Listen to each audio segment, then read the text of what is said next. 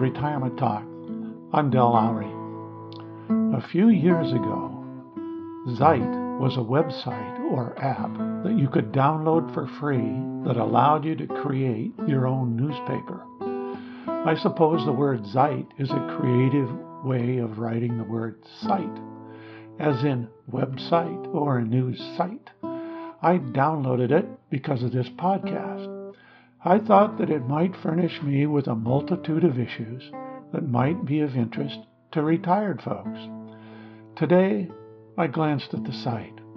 The topics of the articles on the first two pages were all about money how to save, how to invest, how much money do I need, etc. I sometimes wonder if there's anything of interest to anyone other than money. Now, I know money is important, but is it the only thing that is important? I recently read of a study of happiness as it related to money.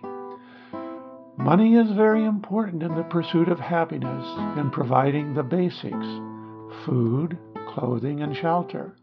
But the conclusion of the study was that after $60,000 per year, money does not influence happiness. Lots of money never satisfies. It only encourages making more. It is like an addictive drug. Once accepted as a goal, it takes on a life of its own.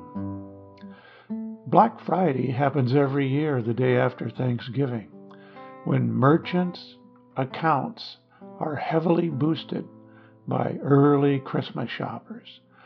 Supposedly, this is the day that pushes their accounts into the black or profit for the year. I'm not sure of the validity of this claim, but that is what is reported. But the news accounts of customers being very aggressive in their shopping was shocking.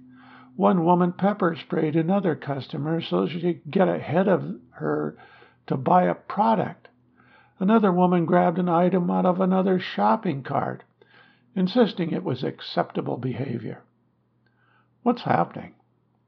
I walked into several bookstores throughout the past year and inquired about books on retirement. In each instance, I was shown to the business and finance section. That's all we have, I was told in each store. It's like money and retirement are synonymous. Young children get on average 90 new toys a year, according to a recent report. That figure depresses, but does not surprise me. I have grandchildren. I have been to their houses on birthdays and Christmas mornings and witnessed the shower of gifts that rain down. So many gifts, it's hard to imagine. I always wonder at an appetite that is founded on plenty and how it might play out in adulthood.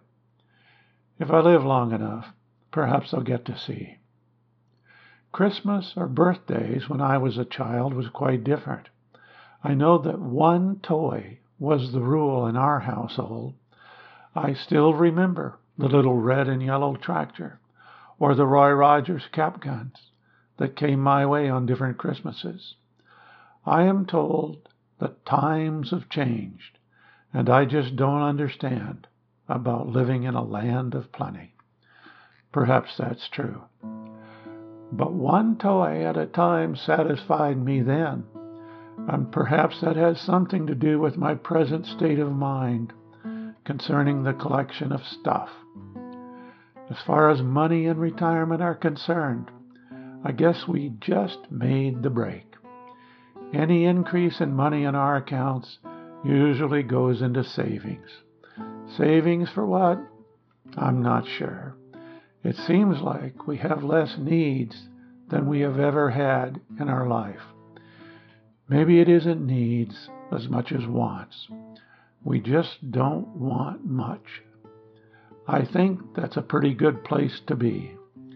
We could desire to fly the Concorde to Paris for a weekend, or perhaps get a new car or buy an expensive piece of art. Fortunately, those don't make our radar. Someone recently said that happiness should not really be our goal in life. Satisfaction is what we should be after.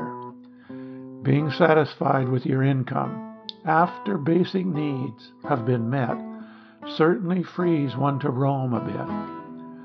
I haven't bought any of the books on retirement.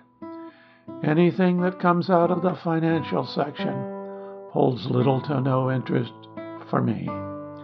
It doesn't cost a lot to enjoy a walk, a book, or a cup of coffee. This is Retirement Talk. If you have questions, comments, or suggestions, please contact Dell at retirementtalk.org.